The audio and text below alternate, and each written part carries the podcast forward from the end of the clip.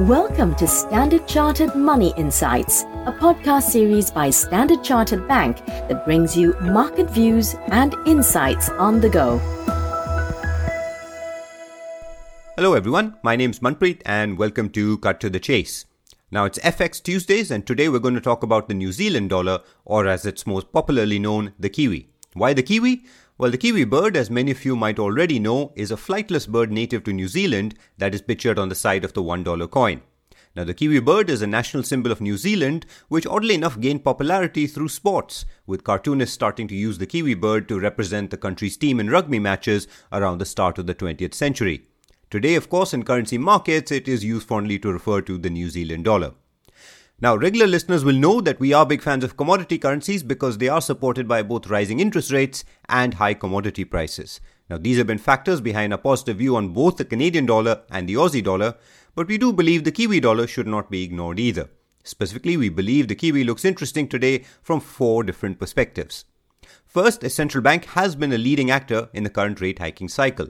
Since the pandemic low policy rate of 25 basis points, the central bank has hiked rates by 1.75% to take the rate to 2% today.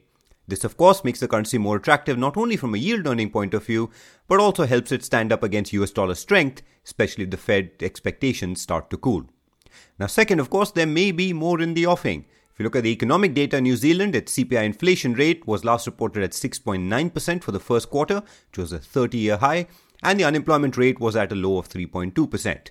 Now, both arguably offer the central bank plenty of room to tighten policy further, albeit with the one weakness that both data points are released only quarterly, leaving policymakers with a slower pace of feedback on the effectiveness of their policy tightening. Now, third is New Zealand's characteristics as a commodity exporter. Commodities continue to be New Zealand's largest export, led of course by dairy and meat products. China is one of its largest export destinations alongside Australia and the US. Now, what this has meant is that China's lockdowns and slowing economic growth have been a drag on the currency.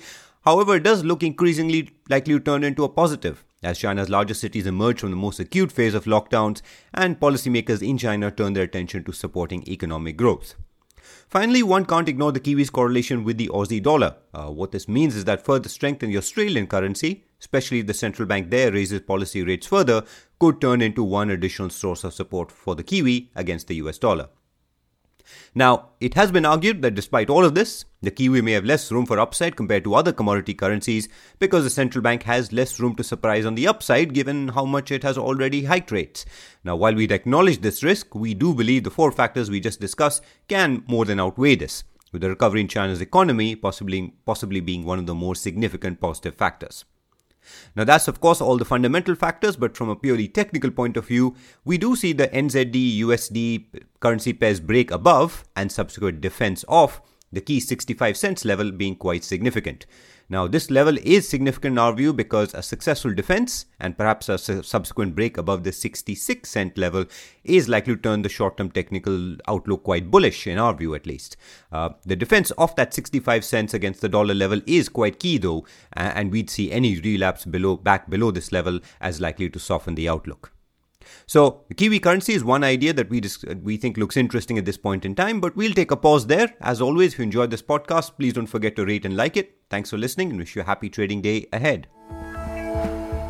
Thank you for listening to Standard Chartered Money Insights, a podcast series by Standard Chartered Bank.